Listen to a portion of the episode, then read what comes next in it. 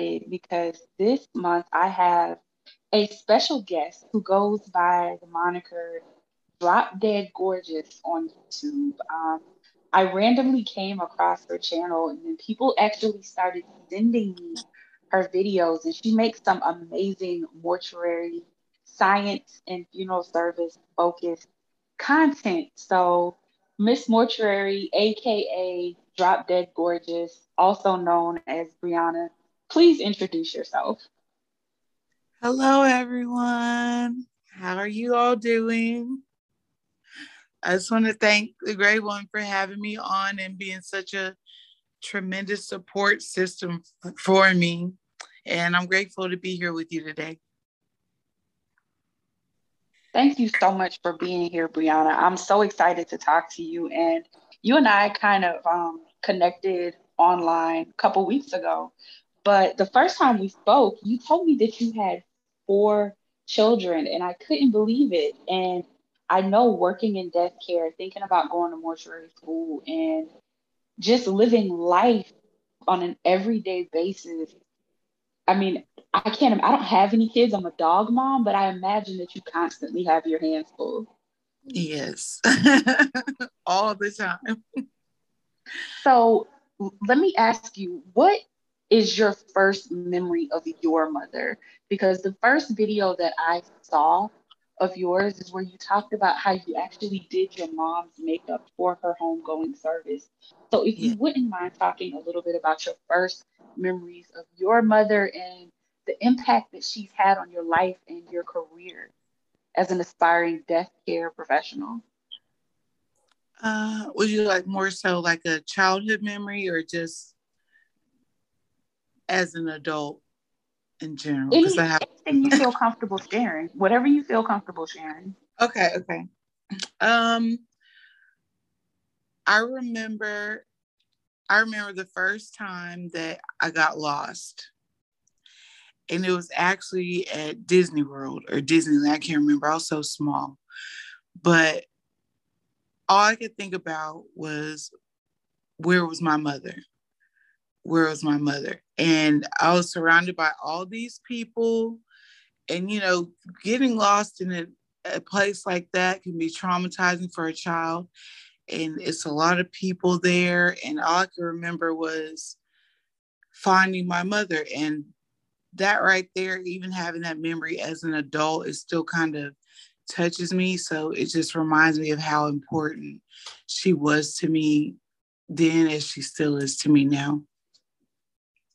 But other other memories I have are she's always the neighborhood mom. She would always cook for everyone. She would always sing to us. So she was always just been a positive aspect in my life. So really if I were to hold on to two memories, it would be those. Wow, thank you for sharing. I'm pretty sure that we can all relate to getting lost at some point and looking for like a familiar face, especially that of our mothers. And then for the moms out there, I'm pretty sure losing one of your children in a crowded, packed area has to be horrifying. Have you ever lost one of your children in public? Um, no, I haven't. Thankfully, um, I try to keep a close range on them but I do have twins, so one goes left and one will go right. so we we've had you know situations where we had to watch them, you know, but we uh, we used our intuition, like okay, something's something's up. But no, I have not, thankfully. Wow, it's really well, just amazing. keeping them out of trouble. that's amazing. You know something that's so funny I jokingly say I'm a dog mom, but I literally have a dog that's almost nine years old, and she is like, as far as I'm concerned, she's my daughter. And yeah. la- last night, I was like, I took her out for a walk, and I took her off of her leash. She came upstairs. I came inside, and then all of a sudden, I'm hearing this barking outside, and it's her outside the door. I locked the dog outside. and the first thought that I had was, oh my God, how am I going to be responsible for a child if I'm locking my dog outside, like I forget to feed her sometimes. Like I forget to, you know, change her water. And it's I always wonder, especially for women that work in death care, how do you manage to do it all? Like, what does your schedule look like? How do you keep up with four children? And how do you keep your sanity and take care of yourself as a woman um, while raising four human beings? Well, I've I've had to learn how to take care of myself because everything I do revolves around my children. So, you know, there's some days that I won't eat because I gave them my breakfast that I made for me because, you know, they wanted more and I didn't have time to prepare anything else. Or, you know, I started making myself go get my feet done because I do stand on my feet all day because I still am a hairstylist during the week for living clients. So I um I had to learn how to at least treat myself once or twice a month.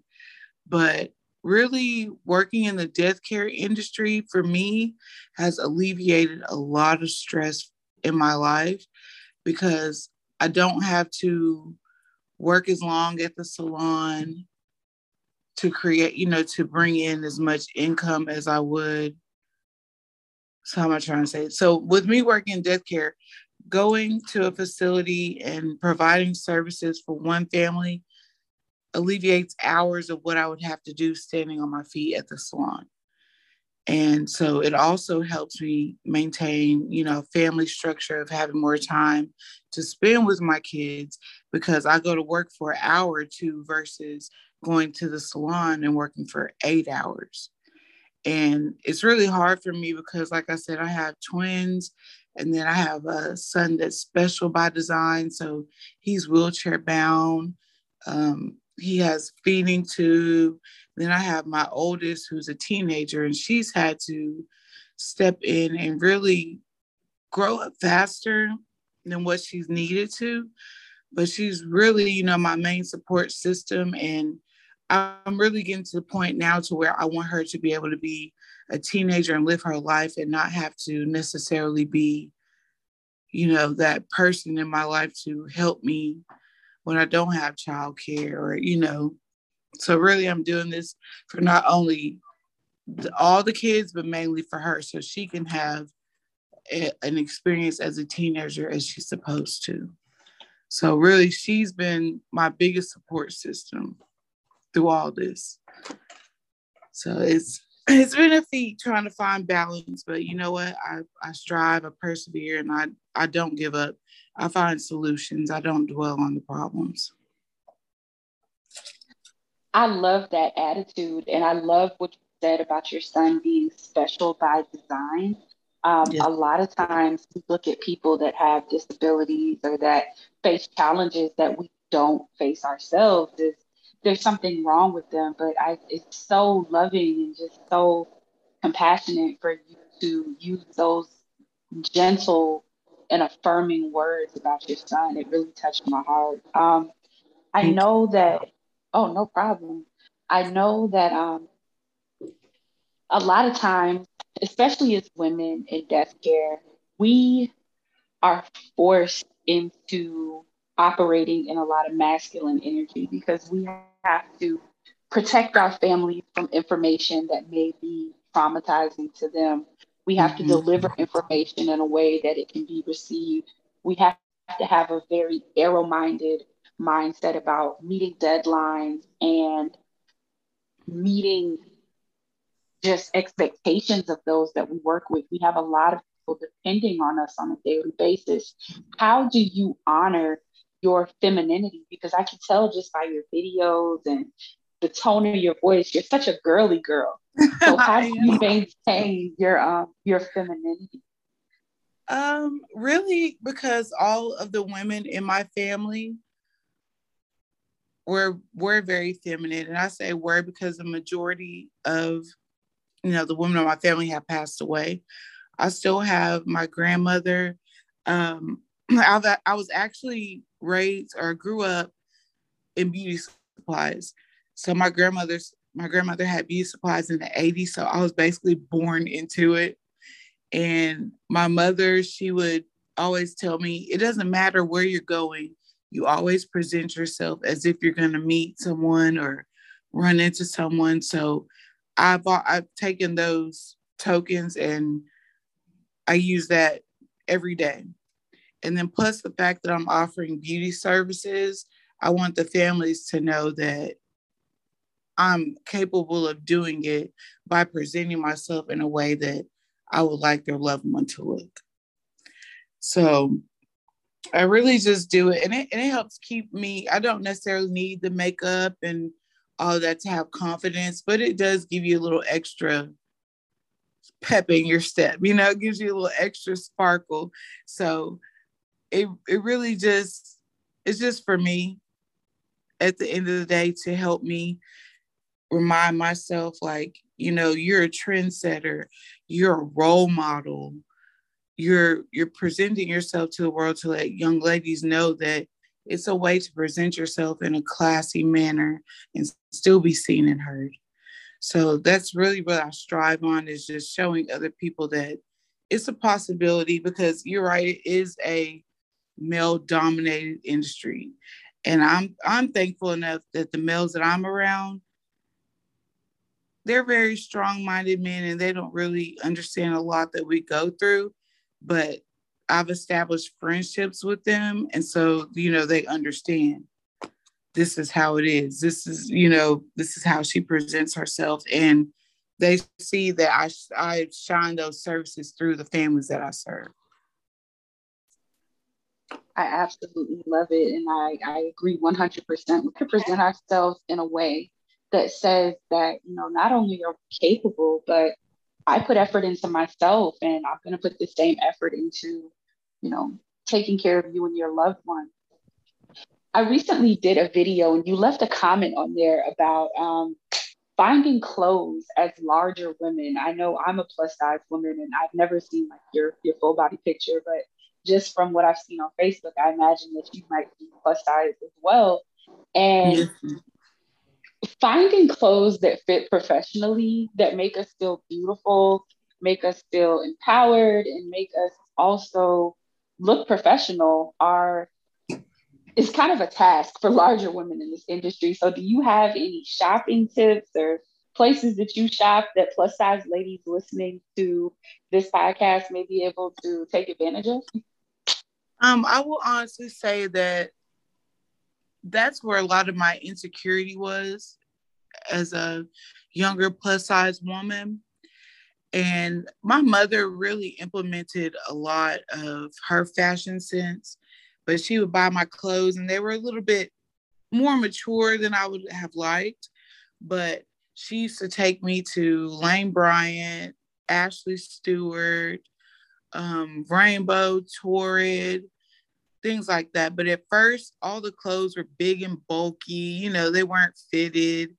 So it made me feel larger than what I was. And that was an insecurity for me. Um, I'm also a larger, I have a larger foot size. And so that was really difficult for me too, because you couldn't find nice, pretty shoes or heels, you know, so you could feel confident. They would always be big and bulky or a man's shoe.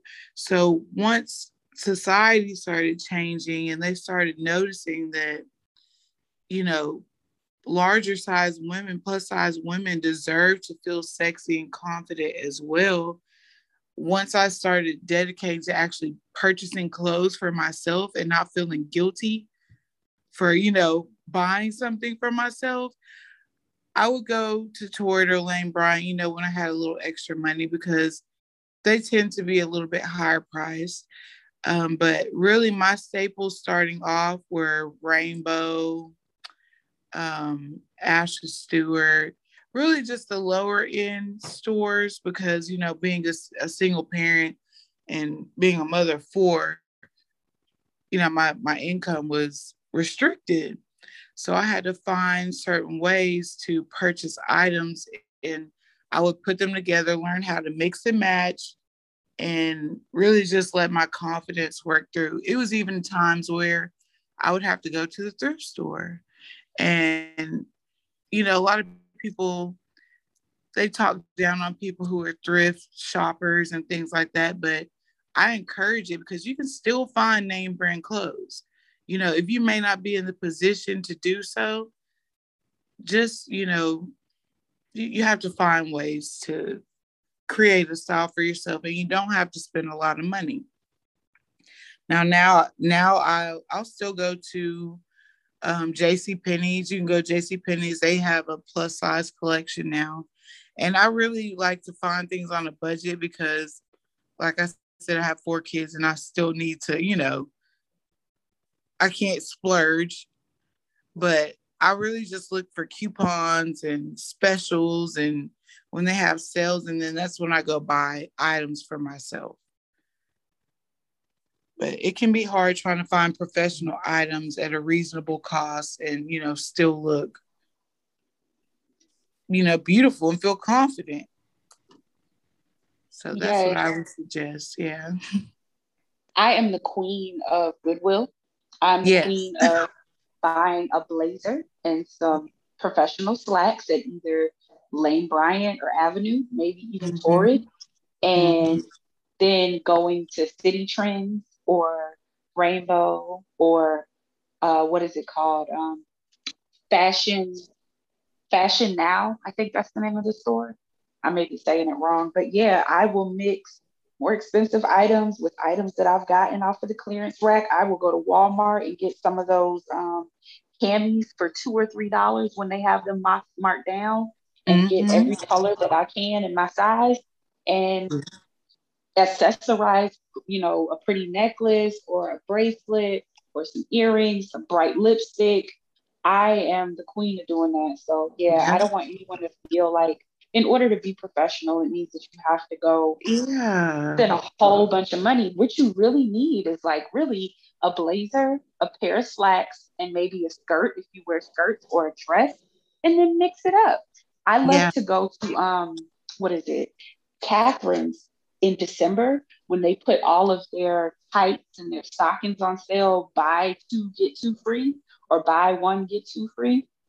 I load up once a year and with five or six pair of tights, I mean, I've I've gotten through six, seven months at a time, um, especially during the winter, because you know when you're cold outside and you're in the cemetery, you have to keep your legs and your feet warm. But Mm-hmm. And and really, I want people to know they're only going to know if you tell them. That's it. So, nobody cares. yeah, nobody cares. It, it's just like me wearing a wig. They're like, "Oh, that's so cute." I'm like, "It's a wig." They're like, "Why right. are you telling people this?" Why are I'm you like, telling people that? I don't know. Or my favorite I want you to know oh. that it's possible.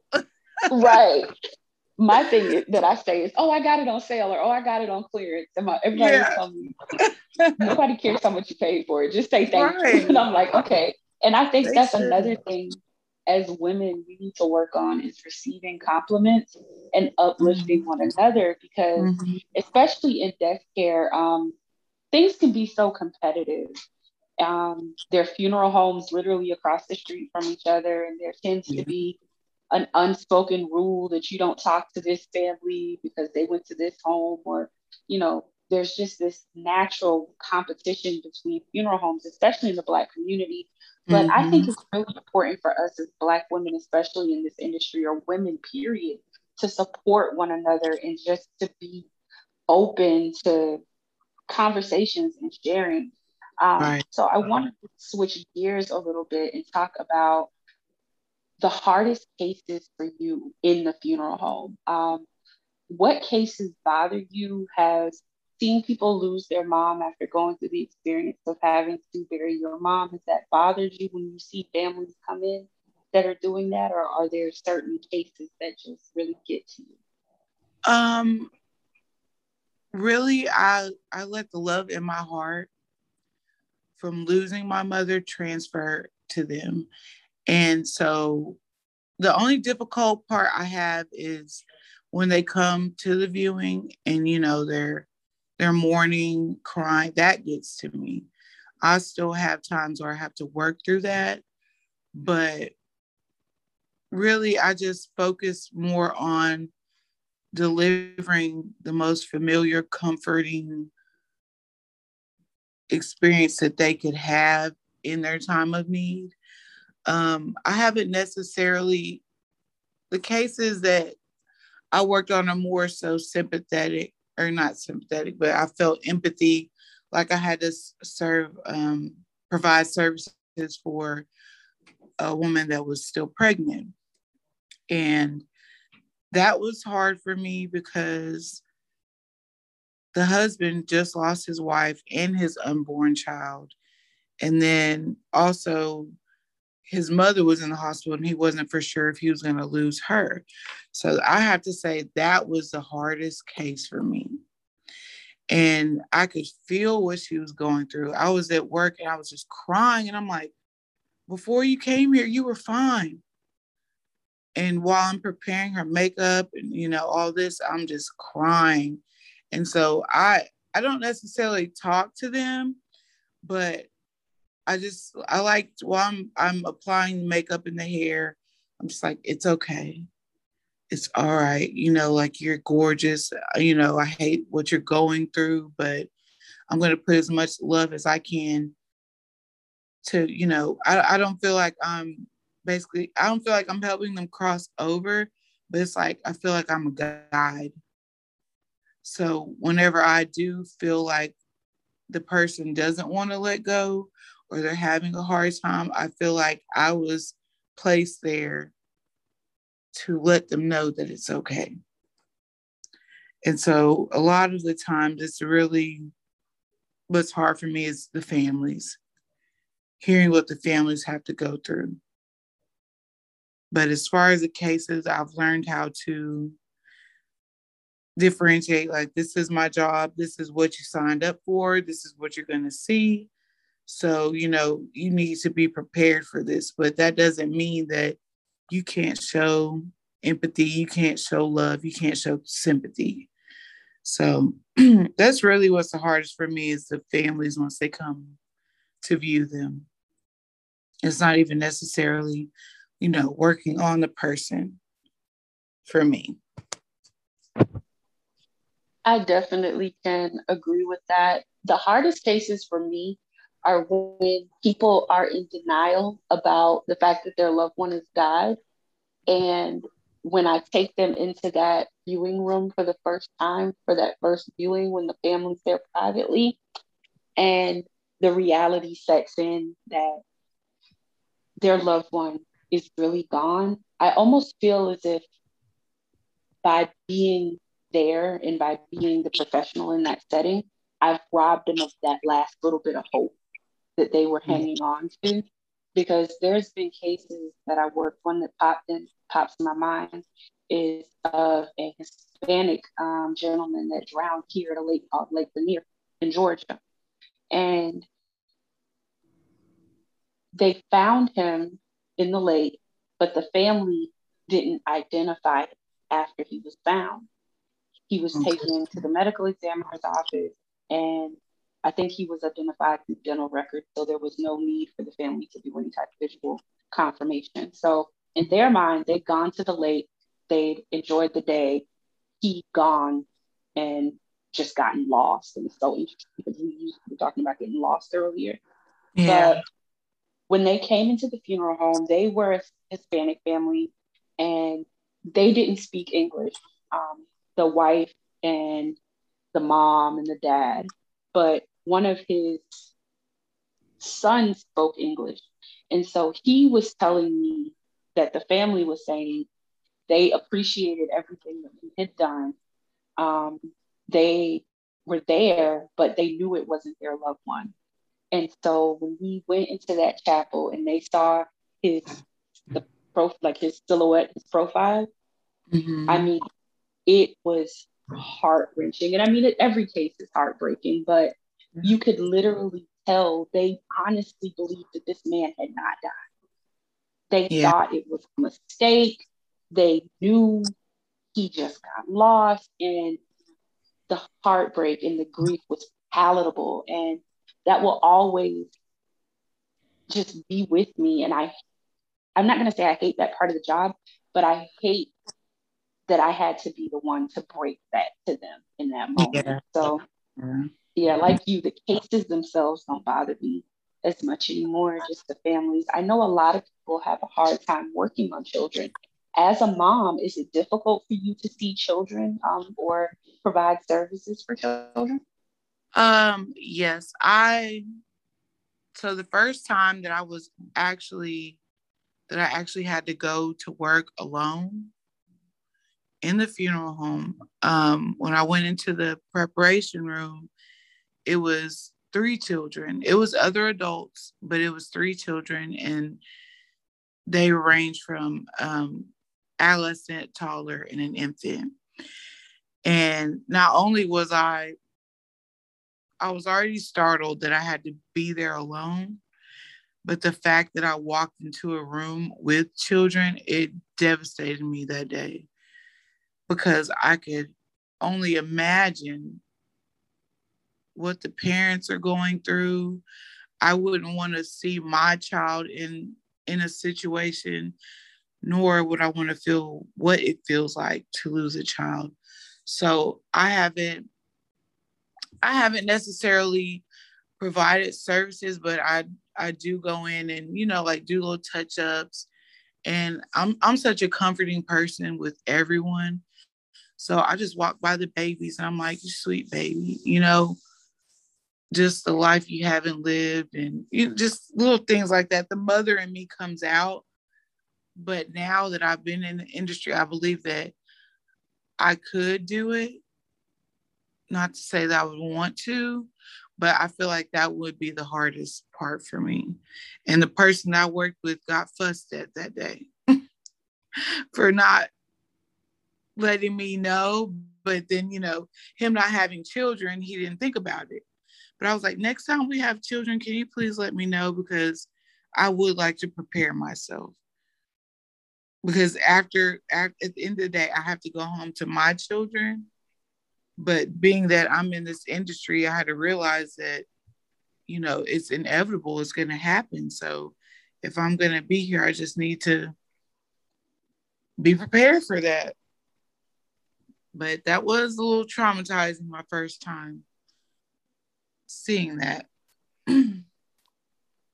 I'm sure. Um, what is your decompression method? So, what is the process that you go through to kind of not take your mind off of it, um, but to go home and be able to be mommy to your babies who don't really have a, a concept of life and death and they they're still innocent i'm sure. So what does that process look like for you? Um so for me i learned how to cut it off and i've grown over the years especially with my mother's passing she's that's really helped me with my mental strength and my emotional strength so when once I provide services at the funeral home, the minute I get into the car, that's it. Like I don't I don't carry it with me. And plus my life is so busy and hectic, they don't really give me the chance. they don't really give me the chance to think about it. right. So that's that's one thing I'm grateful for too, because they keep me busy enough to where like, hey, I'm here, notice me, you know, don't think about what went on at work but I really just work on I have breathing techniques that I do if I get overwhelmed. Um, we have a garden at one of the locations that I work at. So if I need to go outside and get a, you know, a little breather and walk around, I have that. Um, I, I'm also the person that I work with, the embalmer that I work with side by side. He's helped me learn how to cope with certain emotions. Um, you know, I've asked him, how do you cope? What do you do? So there's certain things that he's implemented into my, you know, mental and emotional growth to where I'm able to go home and just that was work, now you're home. And once I got into the program of that, that's that's all it is. Like unless, you know, we have to correspond with each other do text message about someone, it doesn't come home. Now they know what I do. They don't really know too much of what I do, but they have an idea and they'll ask. But other than that, it stays at the funeral homes.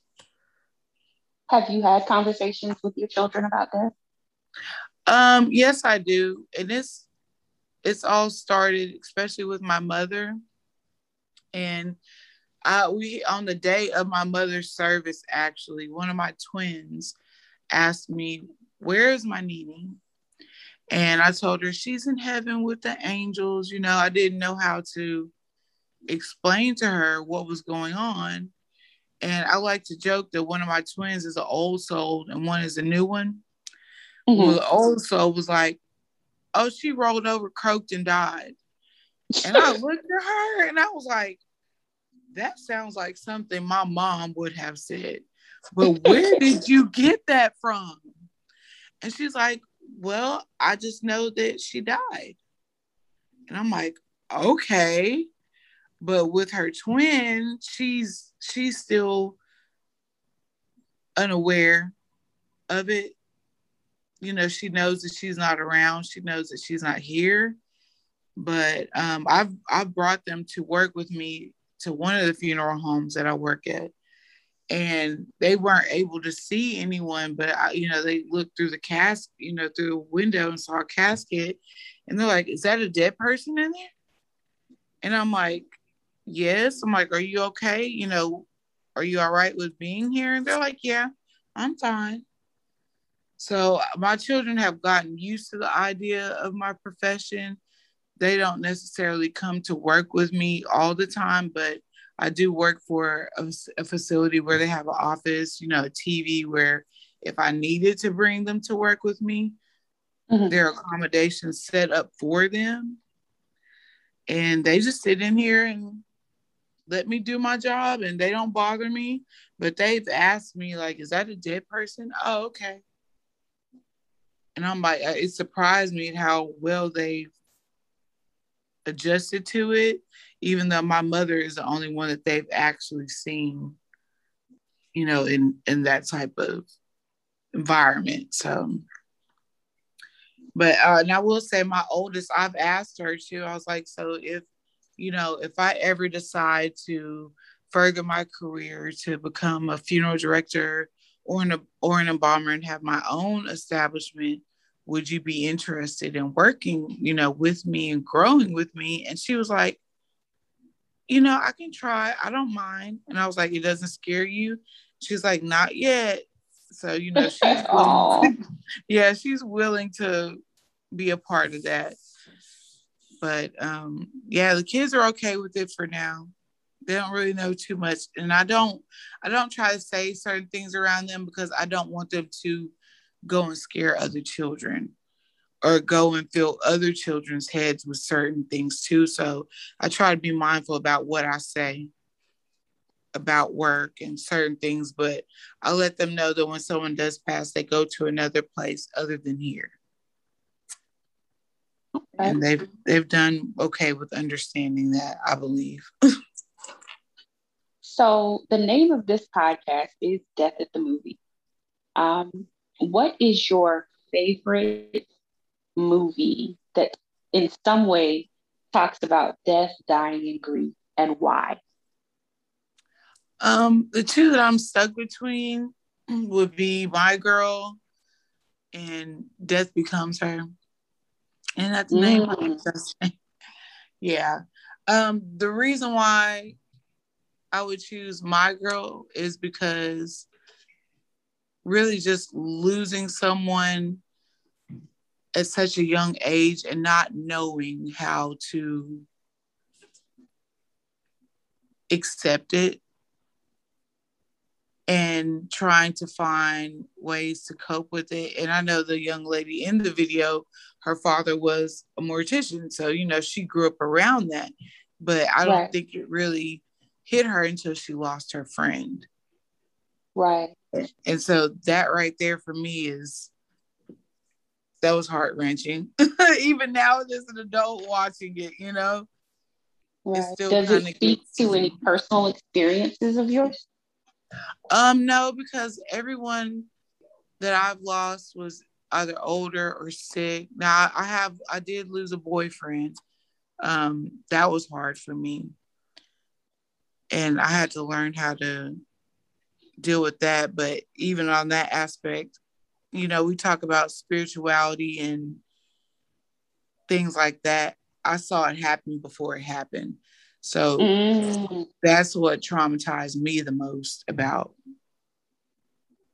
that loss that I had. Um, Do you um, care to share any more about that? Oh no, I don't mind because it, it's helped me also realize the the gifts that I have and what yes. what makes it easier for me to work in this industry. So um, I met someone over summertime. This was years ago. I met someone over the summertime, and at first I couldn't stand him. he got on my nerves. I was like, "Will you be quiet?" You know. But once we started to get to know each other, that became the most charming part of him to me. So, you know, we had a little summer love and it was one night in particular like we hadn't spoken we had broke up and then we got back together well the day that he came to see me um it was it was really weird because he was coming to get his stuff but then he was coming to try to rekindle something at the same time so right. you know the exchanges were different it just felt really different. And so that night he was supposed to come back to see me. And I'm like, well, enjoy yourself. You know, you're out partying. Just, you know, be careful. Well, it had got later on that night. And I had sent him a message like, you know what? Just stay where you're at. And when I sent that message, I literally visualized like his, well, so he got in a car accident and his car flipped six times. I think it was about six times, and he was ejected from the vehicle. I mm. had a vision of his car flipping. Mm. And I didn't see him being ejected, but I immediately knew something wasn't right. So something kept telling me, call the EMTs, call to see, you know, because I didn't know anyone to get in contact to find out if something was wrong. Like I knew a family member, but I wasn't going to bother them. And then lo and behold, his brother called me that morning and was like, he passed away. And I'm like, how? And he was like, in a car accident, his car flipped mm. six times. And that that helped me realize not only did I have a connection with him, but I also had a gift. And a lot of the times when I do have these visions or things come to me, it's either about life or death, someone being born or someone dying. So, yeah, that, and I forgot about it. This is making me like, not in an emotional way, just realizing why I'm in this industry. That's and so was, interesting because literally mm-hmm. this morning I made a video about um premonitions about mm-hmm. death and dying. I call it my my grave woman tingle. And mm-hmm. um, the mm-hmm. video is going to be up on my YouTube later this week. But in the video, I talk about, you know, the fact that I can tell when someone's going to die. It's just a gut feeling. Even mm-hmm. sometimes looking at pictures and seeing something that's not there or the image being distorted or off color. And yeah. it's so comforting to know that other people especially in this industry, have these gifts. And the next time that we talk and do an episode, because I definitely want to invite you back, we'll have to talk about honing in on those gifts and how to use them to our benefit and not have them scare us or, you know, drive mm-hmm. us away from our spiritual journey. Because I definitely believe that God gives those gifts in order for us to be of help to others and to also pray and help others that are in the transitioning process mm-hmm. cross mm-hmm. over, so to speak. But before I let you go, I want you to share with the listeners how they can find you on social media and talk a little bit about what inspired your YouTube channel. Okay. Well, first of all, you can find me on IG, um, Miss underscore mortuary. Um, on Facebook, I'm still trying to get my Facebook handles together but you can find me at Drop Dead Gorgeous. and it's D R P D A D G. I'll make sure I spell it right. you might have to cut that out. Okay. okay. But yeah, it's it's drop at Drop Dead Gorgeous. Just remove the O. And then I'm on TikTok as Miss Mortuary. And my email is dropdeadgorgeous13 at gmail.com. Um, well, actually, as far as me starting my YouTube channel, I've always wanted to start one because I like to coin myself the beauty supply guru mm. because I've worked in beauty supplies for over 15 years, really even half half my life. Um, and I always wanted to do something to help mm. others, but it just never mm. got off the ground. Hold on, they're doing something. Okay. Um, those never got off the ground. What really initiated my channel was the fact that I was doing mortuary makeup and no one else had a channel dedicated to strictly mortuary hair and makeup. I saw mm-hmm. um, certain morticians and embalmers that did makeup reviews Mm-hmm. And you know, they shared certain tips, but there was no there was lack of information as far as going into detail. So one day I said, you know what? I'm gonna step out on faith. These people are gonna see my face and I'm just gonna do it.